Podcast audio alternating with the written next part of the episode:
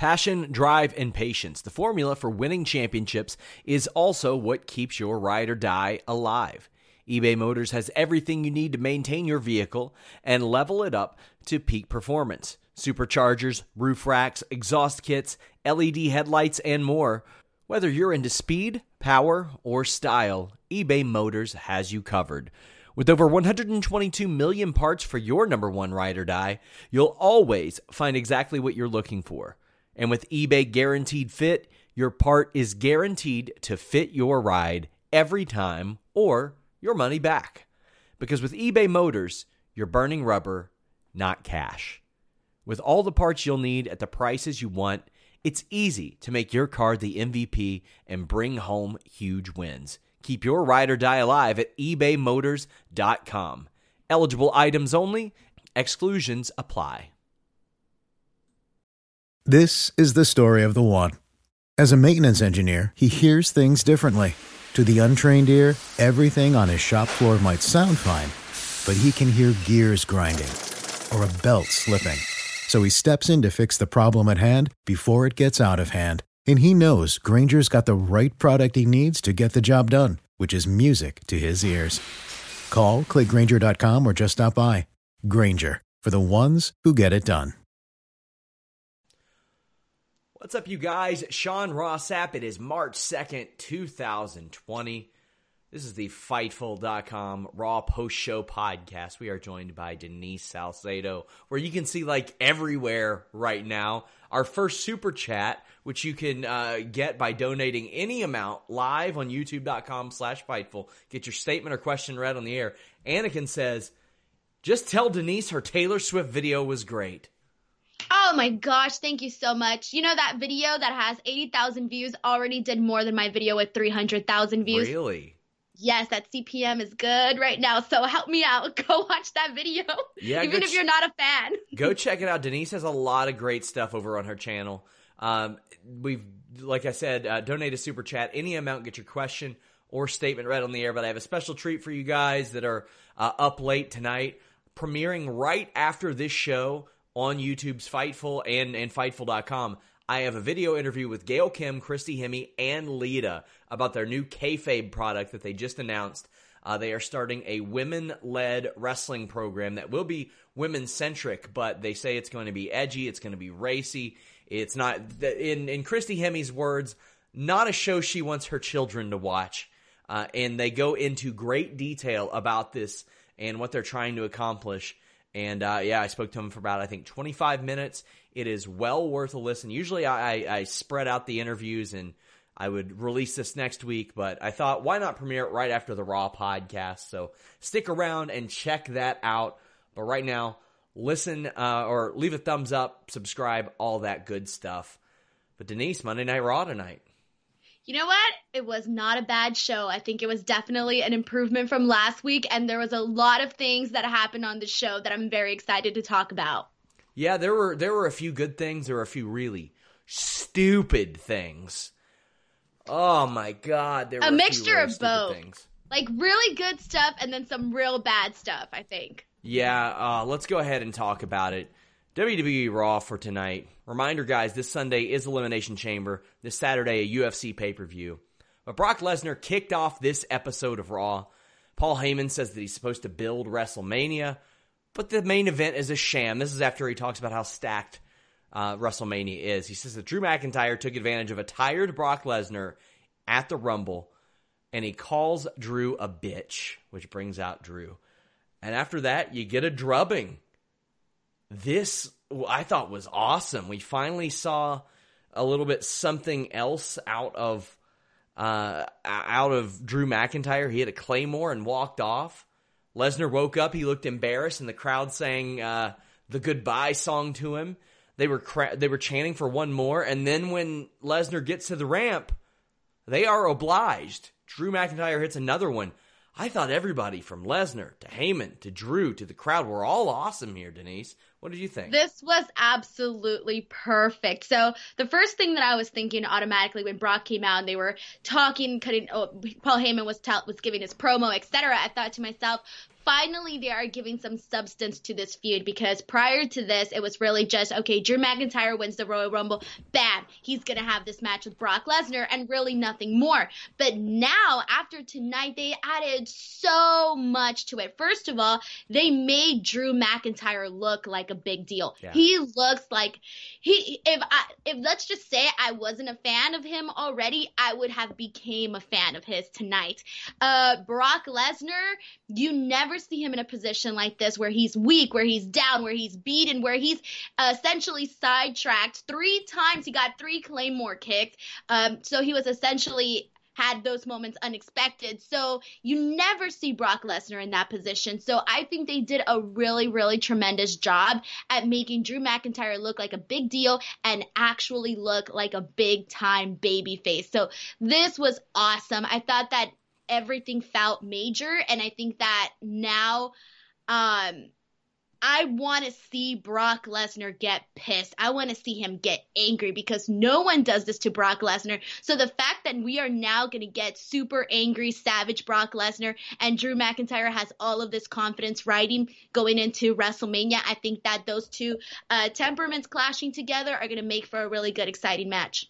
Yeah, I, I just thought this was a great way to build it up. I am wondering, like, okay, they've got four more Raws. How will they stretch it out? That is always a concern whenever I think of WWE. And we'll find out why stretching things out can be a concern for WWE a little bit later in the show. But Brock Lesnar sold for him like a million bucks. Drew got over. This is one of those things like some people just don't need to talk all the time to get over.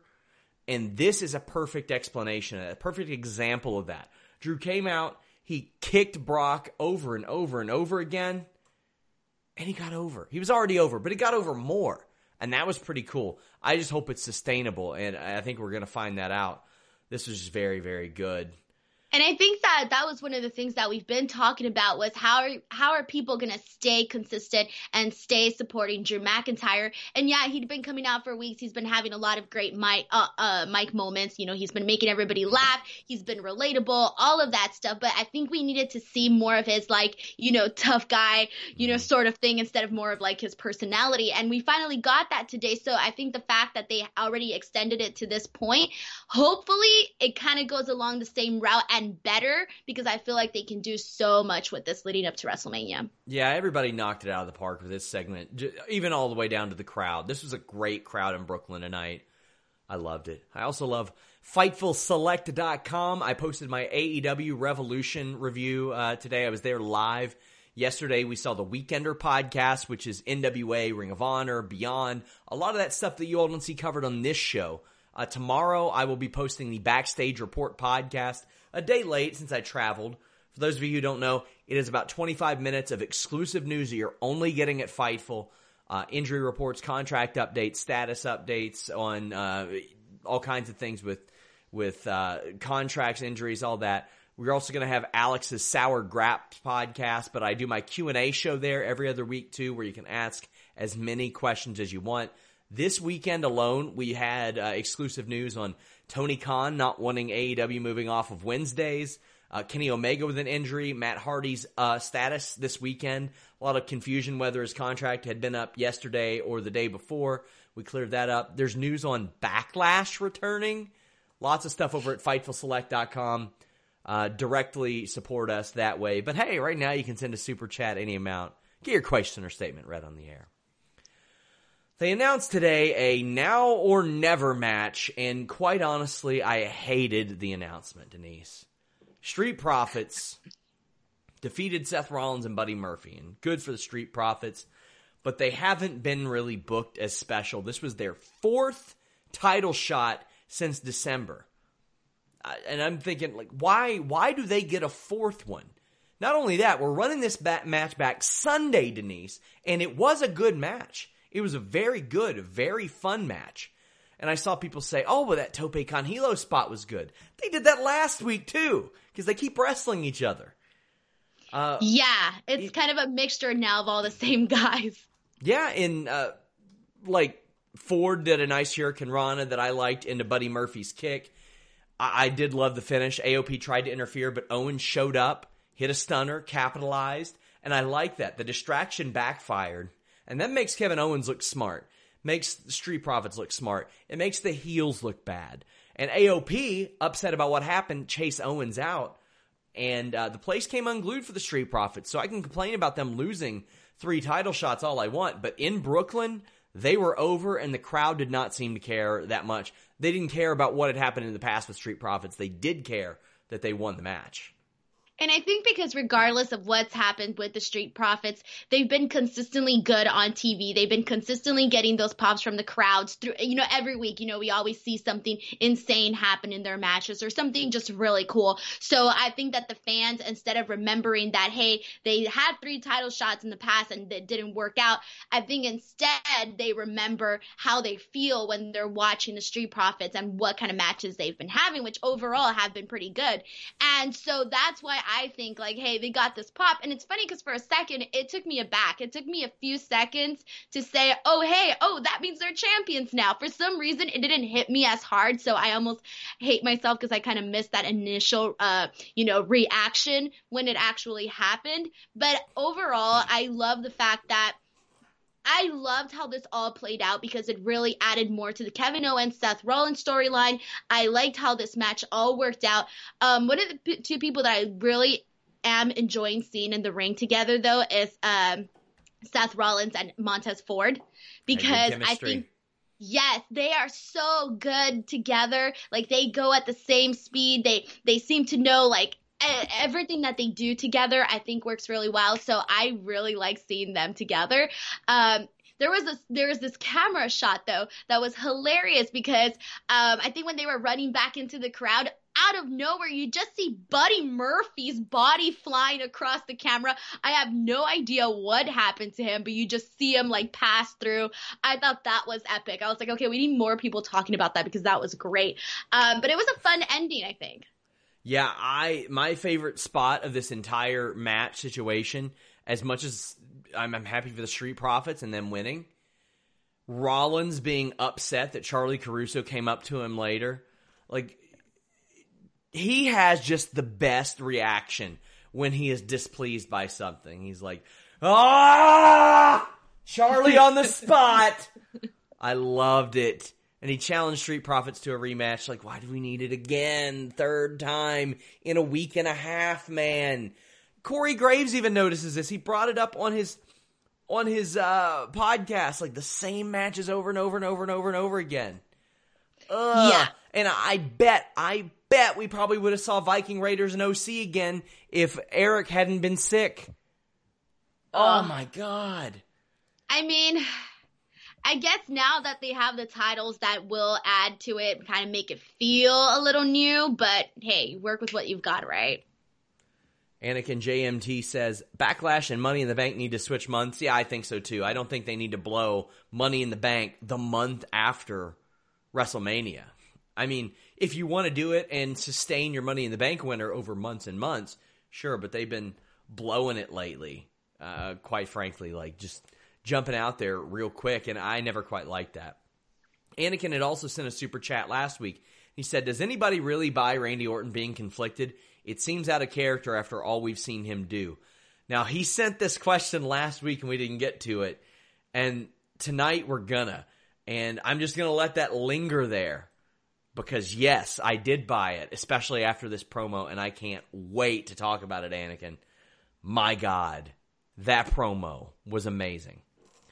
What is not amazing, Denise, Riddick Moss defended the 24 7 championship by defeating Ricochet. The crowd chanted, Who are you? at Riddick Moss. Moss dumped Ricochet over the top rope with a fallaway slam, but then he beat him with, It's okay. It's basically, if you all remember Adam. Uh, Adam Rose's party foul. It's the inverted version of that, like a neck breaker where where uh, Riddick falls forward, Ricochet falls backward. I thought Ricochet was winning the title here. Instead, Riddick Moss has the longest reign in title history. I got some feelings about this, Denise. Go ahead and share I, yours. I just gotta say, if you've ever thought of the word demotion, I just this is what I felt when I was watching this match. I just thought to myself, poor Ricochet. How do you go from having a match with Brock Lesnar to all of a sudden you're having a match for the 24 7 title against Riddick Moss and you just get absolutely destroyed? Um, this was just bad for Ricochet. I, I, I, I can't think of anything good that he's gotten in the last few weeks. As a matter of fact, like I just feel like at this point he needs to like get off of TV, be gone for a bit, and then hopefully come back or something and just have this whole rejuvenation because we need to forget everything that's been going down with Ricochet for a while if we ever want to have him do anything in the company. Because right now it just kind of feels like, yeah, it just doesn't look good for him. It really does not. Ricochet is legitimately one of the most amazing athletes in the world. And hopefully this leads to him getting something out of it. Like, some sort of motivation. There were a lot of people that I saw that were like, oh man, him in the 24 7 championship man. You all should have been happy that he was. The man makes the title, and Ricochet can make a title. Especially with that, I would have loved to have seen Ricochet avoiding people backstage, like yeah. doing some of the cool shit that he's able to do. Like I think I think that'd be a good spot for John Morrison in the future too. People are chasing him with the 24/7 title. He's just going to parkour over everything. He's gonna he's gonna treat him like Roadrunner and Wiley Coyote. Like that's a good spot for somebody to make that title that means absolutely nothing right now. And I've been pretty fair on WWE. I, I would even say lenient on WWE recently. Not after Thursday, man. Not after Thursday. Uh, that's got me in rant mood now. And Ricochet is beyond this. My hope, my hope that rarely comes to fruition, Denise, is that this will lead to something for Ricochet. Because I can't imagine a positive. I got an NXT wrestler right now texting me, and they said, and I quote, Who the fuck did Ricochet piss off? He must have heat. Like, no way does anything good come from this. That's exactly what I was thinking. He had to he has to have heat or something because come on, look at the guy. He's being destroyed. Yeah. And then the way he got pinned too with the double legs up, like come on, that was bad. That's Felt true. Bad. That was really a bad. deep pin. That's one you do when you know somebody isn't kicking out. Ugh. That one just like I feel I feel it belittled him to be honest it belittled it belittled him. Like that's exactly what I got from that pin. Like you don't mean anything, and it's just like it was messed up, man. I was like, okay, now he could have gotten pinned and all of that, but that extra touch to me was just like, oof. See, my thing is that. with WWE, I think that they think they're too cute sometimes, and they're like, oh, this will get heat. Us making a bad booking decision will get heat. That's what they do a lot. They're like, oh, well, this bad booking decision will piss off a lot of people, and that's heat. But it ain't really. It's just a bad booking decision. Look at, and I, I hate to bring up AEW. I really hate to bring up AEW here because this is a WWE show, but look at AEW. Quite frankly, the majority of their good booking decisions are predictable. But you know what? That ain't bad because if it's good TV, it's good TV. That's Damn. true.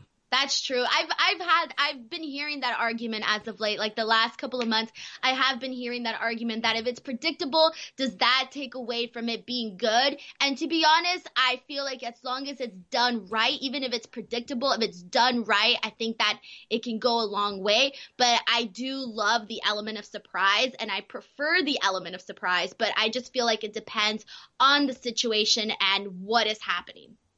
Yeah, man. Uh and I would have loved to have seen Ricochet with this title because they took a very fun, creative, good idea and made it terrible almost immediately.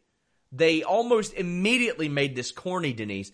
And it this title is based based on all the great stuff that Crash Holly did with the hardcore title back in the day. And obviously they want to go a different route with this, and that's fine. But the route that they're taking is a shitty one. It's real well, bad. Now I'm wondering if they're trying to like make the belt seem more important instead of having all of these goofy runoffs in the back where one guy gets tricked, etc. And now we're going into the matches instead. Um, but you know, at least now we get to see what Riddick Moss gets to do with it. Anakin says, "Can we get another entrance music podcast?" You will. You will. That one was very good. Uh, me and Denise, I think me and Denise need to do a TNA one. I actually have another podcast idea for you. Okay, hit me with it. Okay, I think that we should talk about big moments of uh like wrestlers making appearances in like pop culture stuff like movies and stuff and like react to that. I think that would be really cool because come on, there's been so many great stuff that you can talk about like fun, you know, little skits and segments and stuff like that. Whenever we have a replacement show for Listen You Boy from now on, whenever Jimmy's on vacation or whatever, I'm hitting up Denise. We're going to do the Listen You Girl. That's episode two, pop culture. Then we'll get to another uh, wrestling music one. Uh, it's it's it's a good time. Go back and check that out, guys, because the first Listen You Girl episode, it's evergreen. It's going to work no matter Yeah. no, no matter when you check it out. I think that podcast, sorry, that podcast episode had the most comments like on my Twitter feed from any episode that we've done. Yeah, people love to talk about entrance music, and Ross sucked so bad that night. Rob Wilkins says, SRS, what's your gut uh, say Matt Hardy is going to do? Lots of things uh, tying to AEW based off of YouTube videos, and notice Twitter is liking Rollins again.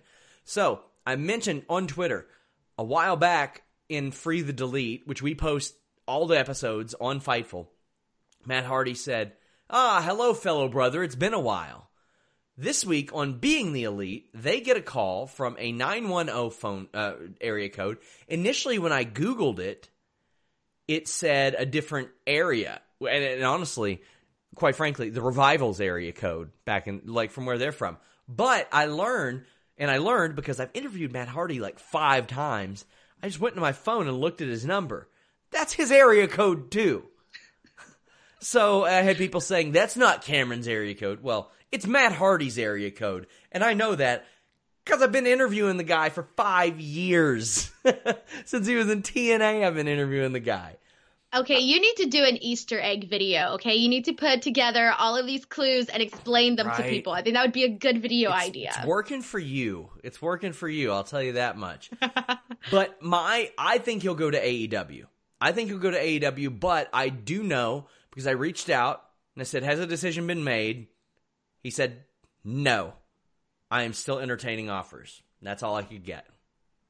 And I don't feel comfortable always asking people like that because I feel like it's their announcement to make.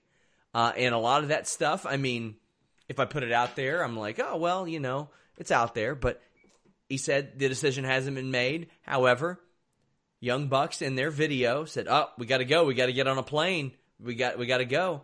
Well, the Free the Delete finale was supposed to happen today. It is now happening Wednesday. I do not think that's a coincidence. I do not Well, think that's coincidence. I think like let's just play with the idea that let's just say he's not going to AEW Mm-hmm. because I firmly believe that he is. But let's just say that he isn't, and that you know he's talking about he said to you that he has uh, he's listening to the other offers. I think he he has to. I mean, how to. many times haven't you heard of somebody that you're like, oh, he's for sure gonna go here, Mm-hmm. he's for sure gonna go here, and then all of a sudden, uh, they had some other off. I mean, Marty Scurll's one of them. Yeah. Everyone thought he was going to go to AEW, and then swerve, bam, look what happens. And you know, we've seen that with other people as well, where you think, oh, 100% he's going to go here, but then he listens to the other offers, and you just never know what willing, what people are willing to put up, especially given right now how competitive things are getting and how fast people are trying to claim talent. And like, what what would he say to me? Yep, pick an AEW. Well, you know what I do? My job, and then I report it. So Exactly. of course he's going to say that. Andy Q says, shouldn't it be your girl and your boy since JV is the list? That ain't his nickname. It's just a dumb name, a shitty name that I've never liked. I've never liked that podcast name, but you know what? It's the name of the podcast, and that's what it is at this point. Timothy Hughes says, Why are they lowballing Ricochet? This kid has maximum potential. Hashtag buried. Yeah, that was a weird booking decision. I don't like to use the term buried, but losing the way he did last week, first off, losing the way you do to Brock Lesnar last week, sometimes that just happens. Sometimes champions are unbeatable and untouchable. Tonight, uh, that's shitty. Yeah, I would use the term buried for this one. I would too. I would too. He lost to Riddick Moss. He lost to a guy who was getting "Who are you?" chanted at him. It's been like what two weeks since we've had Riddick Moss on Raw TV. Hmm. yeah, I think this was his third enough. week. Not long enough.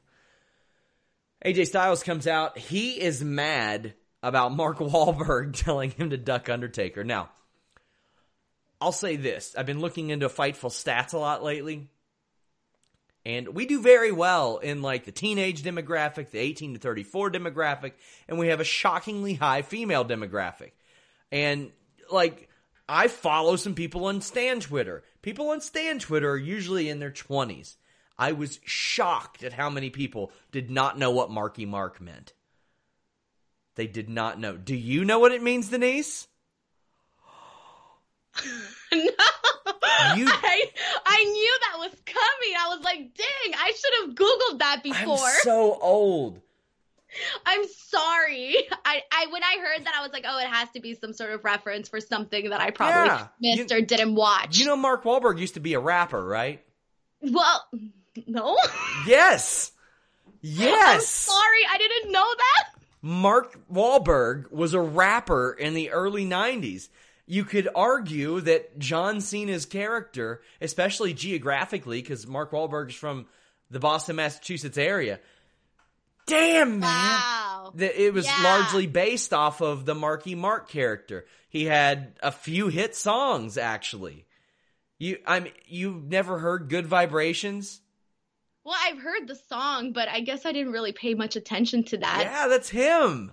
Well, no, isn't good. I think I'm think I'm probably confusing it with a different song then. Mm, you've heard this song. There's no way you have not heard Good Vibrations. Maybe you've heard Wild Side, I Need Money, You Gotta Believe, maybe. But by 92, they were cooked. Why do I feel done. like I'm associating that with the Beach Boys? Well, there's, I'm sure there's like some shitty Beach Boys song named that Okay, too. well, but see, then that's when I think of that. Why do my brain automatically? you have, but I don't know. Someone sure. could correct me. Someone could correct me, but I I don't know. Listen. so yeah, I that reference just A lot of people are surprised to learn I'm 34, but man, I am shocked. I was six, five, six when this came out. So you are probably not even born yet. I was born in '92, so I don't know. this went number one in 91. But All right, see, there you go. You can't blame me. damn. Man. Okay, so at least I wasn't the only one. I mean, sure, right, surely you know that his brother was in New Kids on the Block, right? All right, that's it. I'm done. I I need to go and like. You Wikipedia didn't know that? You didn't know that? I did not know that. I'm sorry. I need to go and like read up on Mark Wahlberg. You work for AfterBuzz. You work for a giant pop culture outlet. And I didn't know What that. What the hell is going on here? AfterBuzz, fly me in. I'm gonna take your job, Denise. What is going on oh here? Oh my god. I want I- next time you talk to Sean Waltman, I want you to tell him that you didn't know that Marky Mark was a rapper. I've learned a lot of things on that podcast, and one of them was the the one that like I. It's such a good at. vibration. Holy shit! You don't know that song? I don't know. I'm sorry. It's such a sweet sensation. Holy sh! That's for Hannah's super chat, by the way. You know, yeah, I have no comment. No comment. Am I the only person on the chat? Uh, like, is there anybody here on the chat that is Yeah. like on my side here? Now, or see, am I getting okay. ripped apart? when I became shocked about this was there's there's a, a friend of mine, Dano, on Twitter, big Becky Lynch fan, who didn't know, and I was like, "What?" And I linked to the video, thinking, "Oh, surely she knows. This will remind her." No, she just doesn't. she doesn't know because she's not thirty. So, man. Shane Haas says, "I hope they do a Twins remake with Cena and Wahlberg." Oh my god. I was thinking that though. I was like, man, they look alike. Okay. Damn. this is going to be the latest epic triggered rant video. Oh no. And oh, those all no. do, let me just tell you, those all do numbers. Oh my god. You know, I probably feel the way you do. I when I asked my sister if she knew who Britney Spears was, and she was just kind of like eh, about it and didn't really like know or care, and I was absolutely in shock. So I feel like that's like how you must feel. I feel like I'm having. Once upon a time when I was 15, I had my first conversation with a couple of Amish girls. That's how I feel right now talking to you because they oh were like, my god! because they, were like, ask us whatever you want because we were curious. We didn't know shit. And we're like, what do you all know about like pop culture? And they're like, well, we know who like Britney Spears is because we see her on magazine Uh-huh. covers, but we've never heard her music. so now I'm the Amish girl. Oh my god! Man. Chris Ferris says we need a supercut of all of Denise's failures at pop culture references. In Oh, addition to the Blue Chew spot. The Blue Chew one is coming. It is Coming. How about we just make a whole segment called "Epic Fail of Denise Salcedo"? so it's clearly like the only person living under a rock here. Wait, do you know that the wall This is the story of the one. As head of maintenance at a concert hall, he knows the show must always go on. That's why he works behind the scenes, ensuring every light is working, the HVAC is humming, and his facility shines. With Grainger's supplies and solutions for every challenge he faces, plus 24 7 customer support, his venue never misses a beat. Call clickgrainger.com or just stop by. Grainger, for the ones who get it done. When you need mealtime inspiration, it's worth shopping Kroger, where you'll find over 30,000 mouthwatering choices that excite your inner foodie. And no matter what tasty choice you make, you'll enjoy our everyday low prices, plus extra ways to save, like digital coupons worth over $600 each week. You can also save up to $1 off per gallon at the pump with fuel points. More savings and more inspiring flavors make shopping Kroger worth it every time. Kroger, fresh for everyone. Fuel restrictions apply. Wahlbergs. I'm, I don't even want to answer any more Did- questions. Do you know that they're in the restaurant business? Uh, no, They had a TV show about it. I'm done. Like I literally apparently know nothing about Wahlburgers. It's actually There pretty go. good. Like- It's actually Like I'm, good. I'm, yeah. I'm gonna like go learn everything about Mark Wahlberg right now. Damn. That's like my homework for today. Shane Haas says WWE released a future endeavors tweet about Matt Hardy. Yeah, yeah. Oh man, Denise. Denise, I feel like there's something I'm missing right here. I'm I feel serious. like I'm gonna get fired. I feel like tomorrow I'm gonna get the "You are no longer with Fightful" podcast. Ah, I would never. We wish you well on your future endeavors. I would never. Anakin says, Denise, I'm 33 and I didn't know Donnie was in New Kids. I knew about Mark though. Anakin, did you not know a single girl? Because when I was growing up, that's all girls listen to was New Kids on the Block. Oh okay, my see, god. It was Backstreet Boys and In Sync. Okay, I am full Well- of Backstreet Boys and NSYNC. Yeah, and, and that was probably the same age where I knew girls that listened to New Kids on the Block. Because when I was a teenager, that's when people listened to NSYNC. Hannah Moore says, I'm 26, stop aging me. Oh, man. Well, we do have other wrestling stuff to talk about. Aleister Black comes out. After all this, Styles is supposed to face Aleister Black, but he tells Black he's got to go through Karl Anderson. So then he has to go through Luke Gallows. There are commercials in each one of these first two matches, and they're both boring matches. They're both pointless. And then he beats them both, of course. I saw this and I understood you're, you're getting heel heat, but these matches were boring. Uh, Yeah, they were not good. I think it actually took away from some of the excitement that I had for this match too. I was like, "Oh, okay, like I'm good. I'm looking forward to this." I think I even said this last week. Oh, I'm really looking forward to this match, and it just took all the excitement away from me on this one. Um, you know, I did like I. I think at one point you just saw everything coming, and here's this. Here's where everything coming and seeing everything coming didn't work because everyone saw the whole. Oh, first he has to face Karl Anderson, and now he has to face Gallows okay, everyone saw that coming, and you know, yeah, it was just it was it was probably one of the duller moments for tonight's show, unfortunately. Styles, I did kind of like the ending though, a little bit. Yeah, Styles does beat Aleister Black. This is Aleister Black's first singles loss in over a year. It's his first uh, on the main roster. Phenomenal form, and a Brainbuster gets it done. Styles very excited to get involved. Gallows had got DQ'd for stomping Black. Anderson came in and helped. They're building up some more of this, obviously. Elimination Chamber, they're having a rematch because you can never have a first time match on pay per view anymore, which is very frustrating.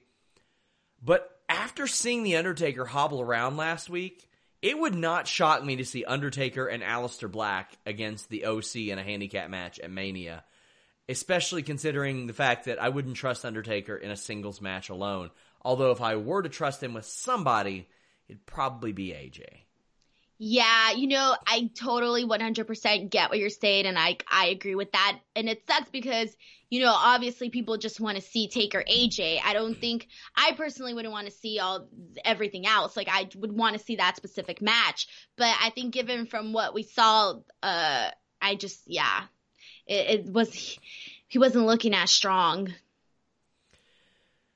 Yeah, this could have. I mean, I'm, I'm okay with them setting up the match, and I guess this was an okay way to get some heat. And they protected him pretty heavily. He had to go through three guys, so whatever. Then we get a match that I did not like at all. Liv Morgan defeated Ruby Riot. Special ref Sarah Logan. Riot said there's no friends inside the Elimination Chamber during a pre-match promo. Sarah Logan was the ref. Not a good one. Crowd was silent for this. This is Ruby's first match since May, so they really should have given her some live event time or something. I, I, understand they're not doing a lot of those, but she's got some rust to work off. She gets pinned after kicking Liv's ass, but then she gets into it with Logan, and Liv rolls up Ruby. This was just, eh. I understand you're, you're. I'm okay with this because you're trying to integrate all three and you're trying to play off the Riot Squad history, but Ruby Riot's back and she gets beat immediately, even though it's a fast count. So I'm not the worst thing that could happen, but it's hard to believe that Ruby Riot's going to be of any value after this. Yeah, and even if they're trying to play off of that, they could have done it a lot better. I mean, I just feel like they even with with that history, they could have done something different. But I just feel like this completely fell short of expectations. Um, this match was definitely there. There was there was really even nothing to say about it, to be honest. Um, there was some focus on Sarah Logan, which I thought was cool at the end. Um, I thought everything everything that happened at the end, all the post match stuff was fine. Um, but it just there was no interest, I think, from the crowd. And I know from myself, there was no interest. And I think, like, but yeah. And oh, and the comparison too between this match and the next women's match, the Kairi Sane Shayna match, was the difference between night and day, to be honest. Yes, uh, after the match, Liv Morgan hit a great Enziguri. I love her Enziguri, one of the best in wrestling, and then gets booted by Sarah. That's okay. I just don't feel like they're they they could add so much story and substance to this, and they they're just like relying on, nah, here they are. They used to be friends. Let them fight. It feels like sometimes WWE can't see the forest for the trees in some of their storyline, and it, it's interesting because sometimes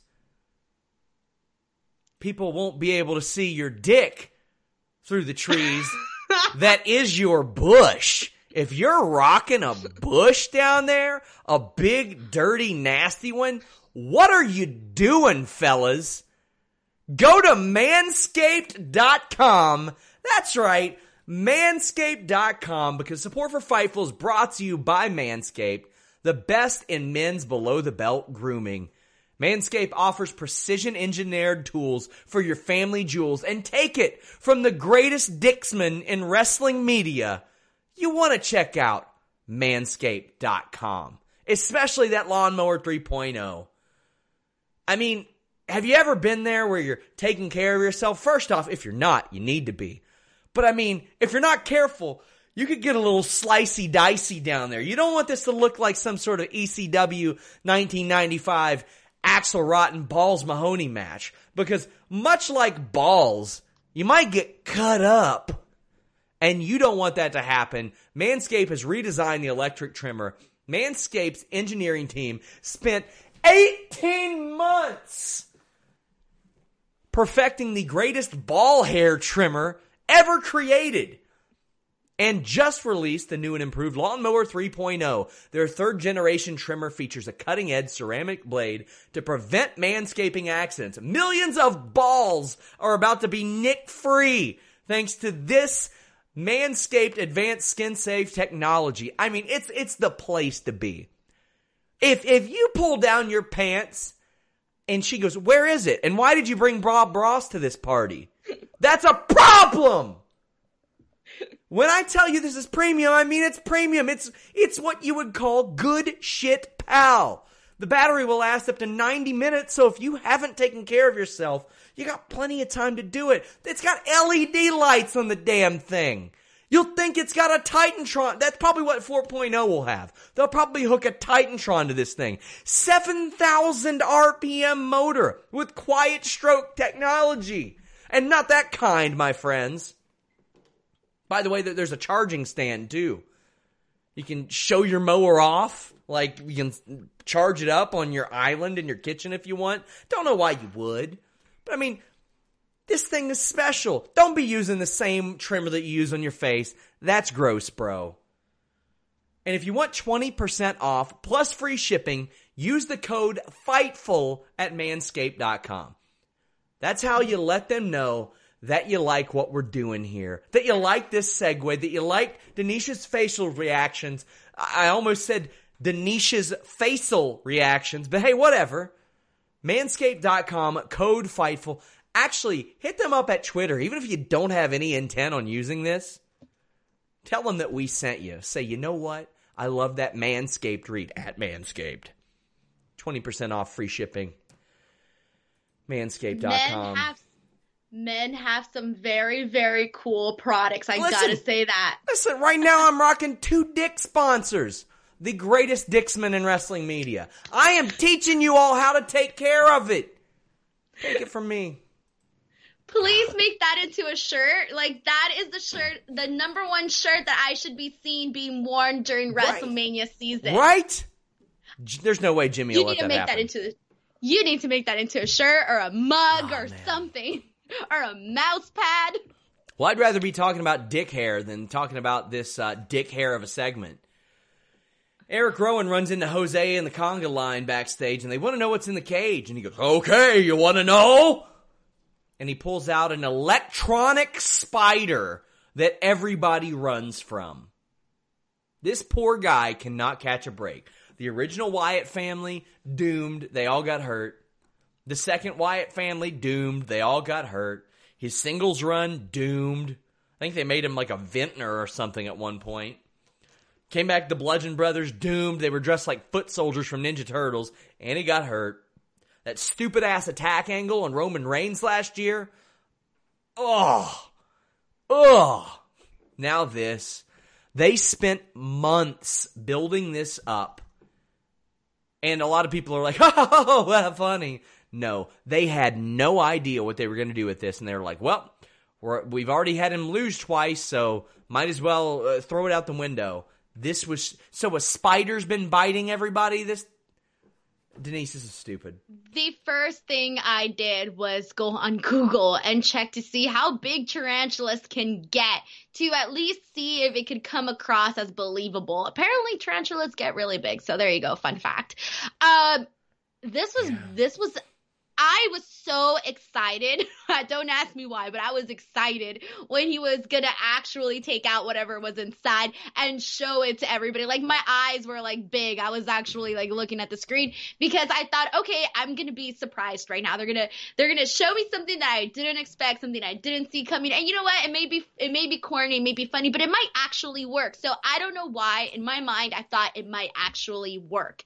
And then the tarantula robot toy thing comes out and I'm thinking to myself, first of all, ill, why did it have to be a spider? And secondly, I'm just looking at the little legs move and it's it I mean, we mentioned this right at the start when this first happened. It's going to be something super silly or just something outrageous. So hey, it kind of lived up to those expectations. But still, I don't understand what the point of this was because nothing happened. It was just weeks of beating jobbers up for like five weeks, I think. And then and then oh, yeah, no, it no, ended no. up being was, a tarantula. It was, it was twelve it was matches. More, twelve. It was twelve. He won oh, twelve man. straight TV matches. All right, well, never mind. So, man, that's a lot. Yeah, this has been going on since October. Oh, Miserable. Oh God. Chris Ferris okay. says greatest rooster image, man in wrestling, shirt done clever and not obvious. Maybe if you had a rooster and then my head on the rooster's head, like that would be funny, but I don't think Jimmy would do that. Also, my wife's a teacher. That might not fly. Uh, Anakin says, looked like a replicator from Stargate SG-1. I don't know what that means, and I think you know I don't know what that means, so I'm going to take your comment as disrespect. Terry Allen Jr. says PS5 or Xbox One X. I've been a Sony fan from a young age after my dad bought the PlayStation. I'm a Sony guy. I always have. I had one. I had the original Xbox.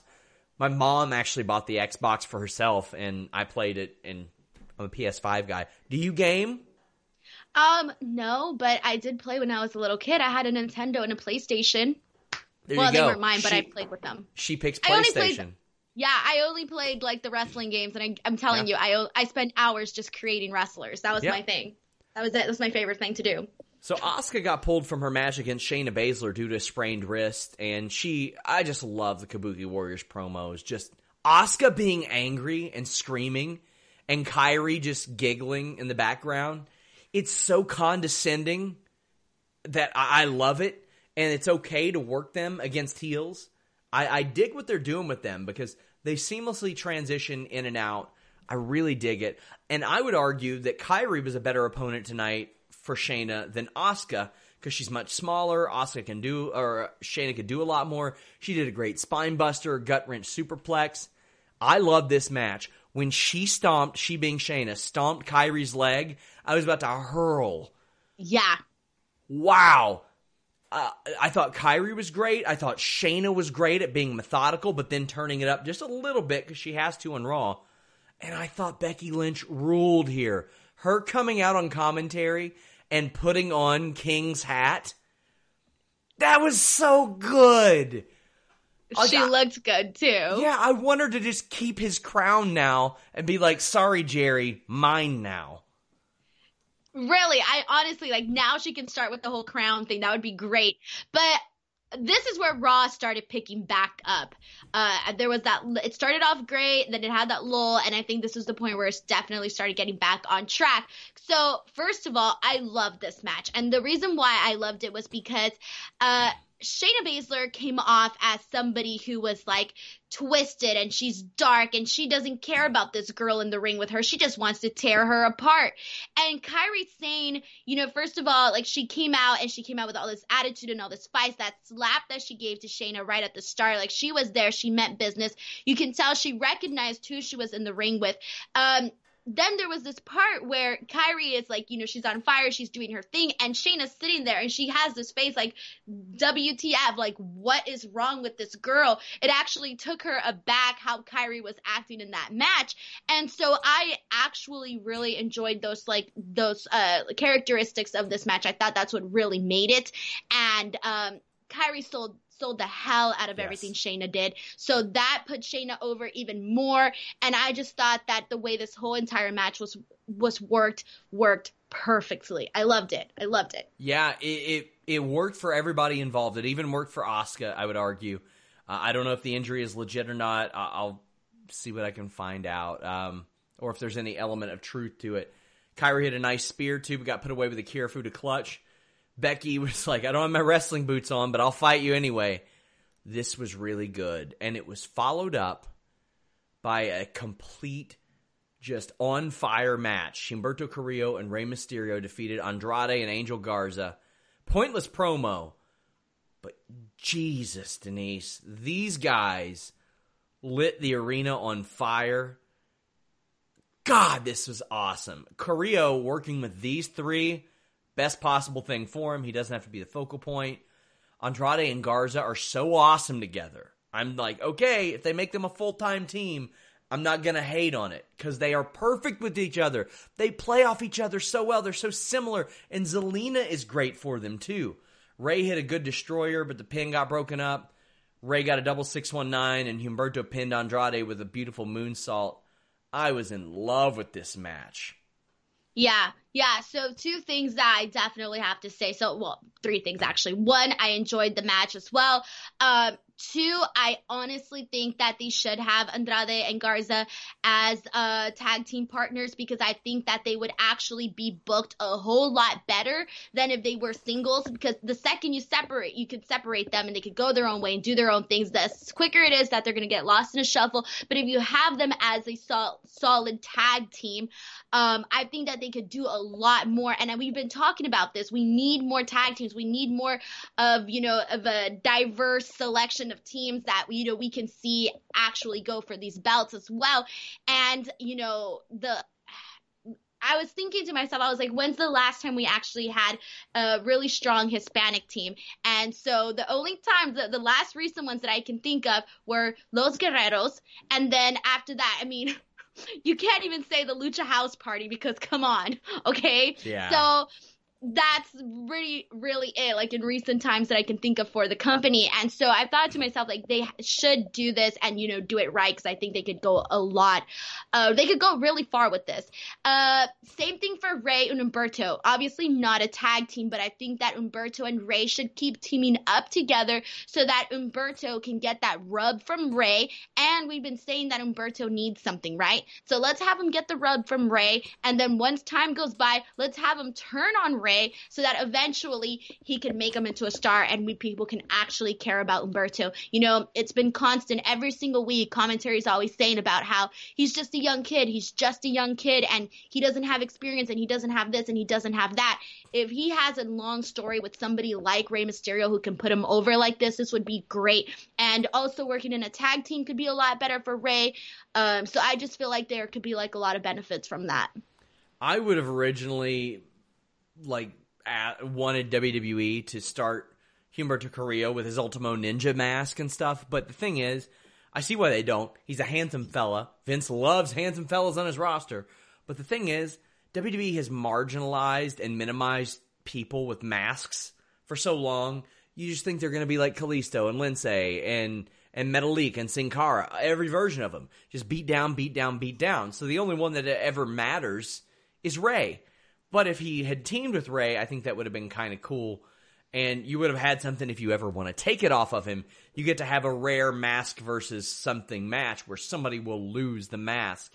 I think WWE should really implement that here and there instead of just, hey, we're we're we're we're hiring you right now. We're taking your mask. And I mean, I don't know that that's what happened with uh, with Carrillo. I know that he was working with the mask in um, MLW as well, but I think that could have helped too and would have given him and Rey a little bit more in common. But this match was great. It was so good. I loved it, and this is the type of stuff I need to see on uh, Carrillo in. Exactly. This promo that ended the show. Jesus Christ. Um, I keep saying that this is the most interested I've been in Randy Orton since Legend Killer days. Not just Evolution, Legend Killer days, and that's the prime of his evolution run. He is cutting the best promos of his life right now. And you want to talk about about a contrast, Denise? The payoff of Randy Orton's explanation compared to the payoff of Erick Rowan's cage, you couldn't be further apart. Beth Phoenix comes out to update the the condition of Edge, and Randy Orton follows and tries to hug Beth. She calls him a son of a bitch. She kicked ass tonight.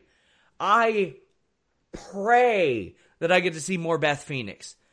Mm-hmm. Like I, I know she's got other stuff going on. I know she's doing commentary, but I feel like we that Beth Phoenix left too early, way before she should have left, and and that bothers me. Oh my god, it just I, I want to see more Beth Phoenix, and I want Natalya and her to challenge for the titles. We'll get there eventually. But Randy Orton says he's got an explanation for Beth. And he says that when he was 19 and at a live event in St. Louis, his hometown, he saw a lot of legends. He saw people like Davy Boy Smith and just named off a bunch of people. But only Edge came up to Bob Orton and said, Man, I really respect you, and, and put over Orton to Randy.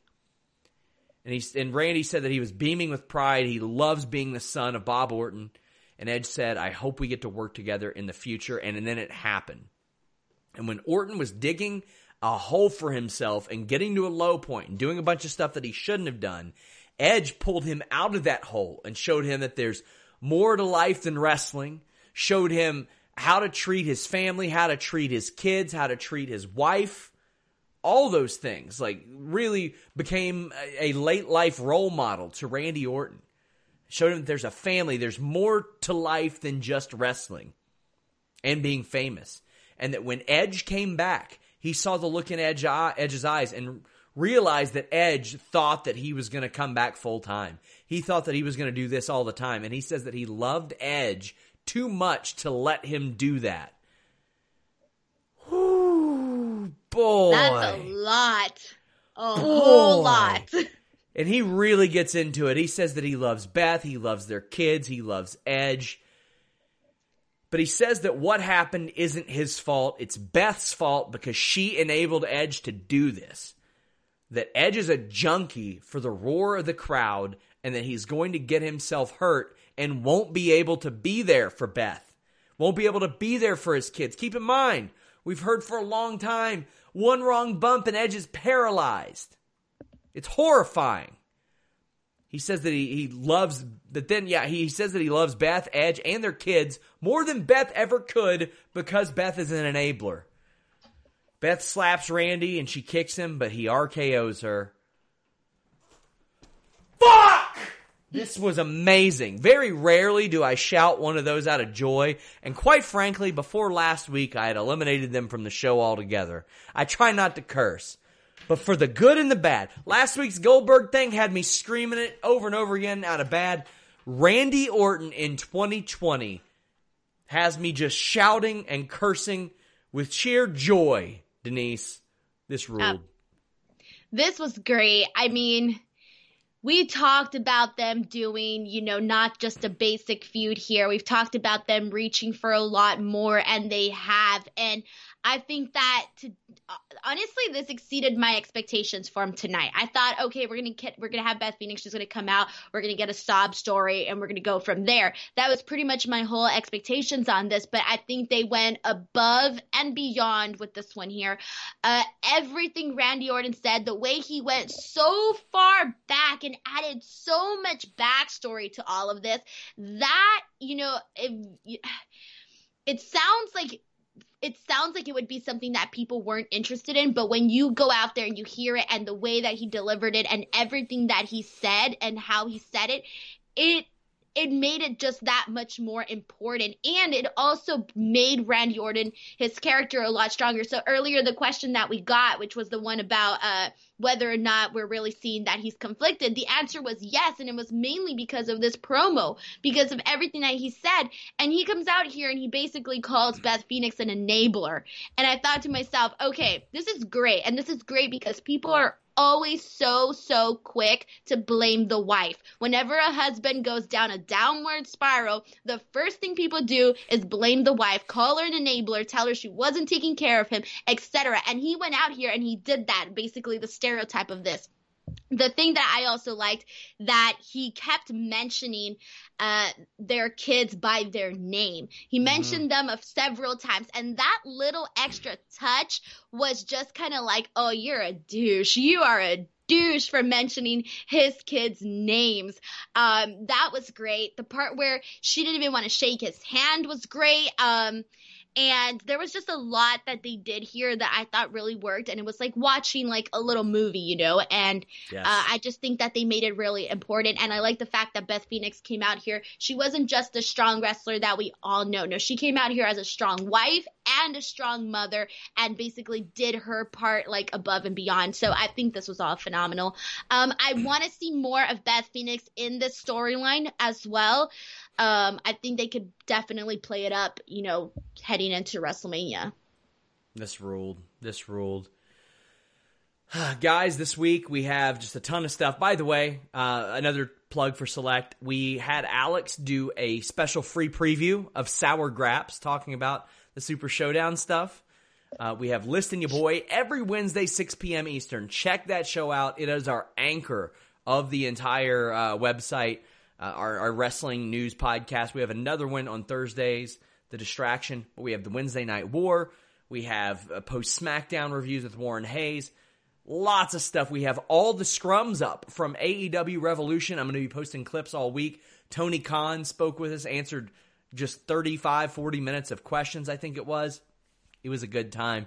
Subscribe to Fightful Select. That's the most direct way to support us. But again, right after this, if you're watching live, Lita, Gail Kim, Christy Hemme, have that interview dropping. Had one with Jason Kincaid dropping today, one of our most talented writers who has wrestled for Evolve, for Ring of Honor, for DDT. All kinds of good stuff. I have so many interviews releasing over the next few months that it's insane. Denise, what do you got going on this week?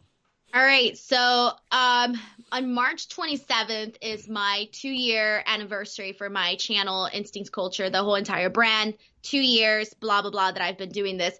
And I am officially about 200 subscribers away from hitting 25,000. Last week when I was on here, I was at 500 and now I'm at 200. So I cannot believe it. So if you haven't already checked out my channel, um, if you're into like pop culture, and not Mark Wahlberg and pro wrestling, you guys can definitely come on in and check out the channel and subscribe. Hopefully you guys will like some of the super random stuff that I post on there. So yeah, uh, youtube.com slash Denise Salcedo. Now you need to go back and watch Mark Wahlberg's rap video and do a reaction video to it. Oh, My there you oh there you go. You just gave me a video See, idea. there you- Thank there you go. I'm writing it down now. Leave a thumbs See? up, guys. Subscribe. Check out her channel. It is well worth it. Until next time, we're out.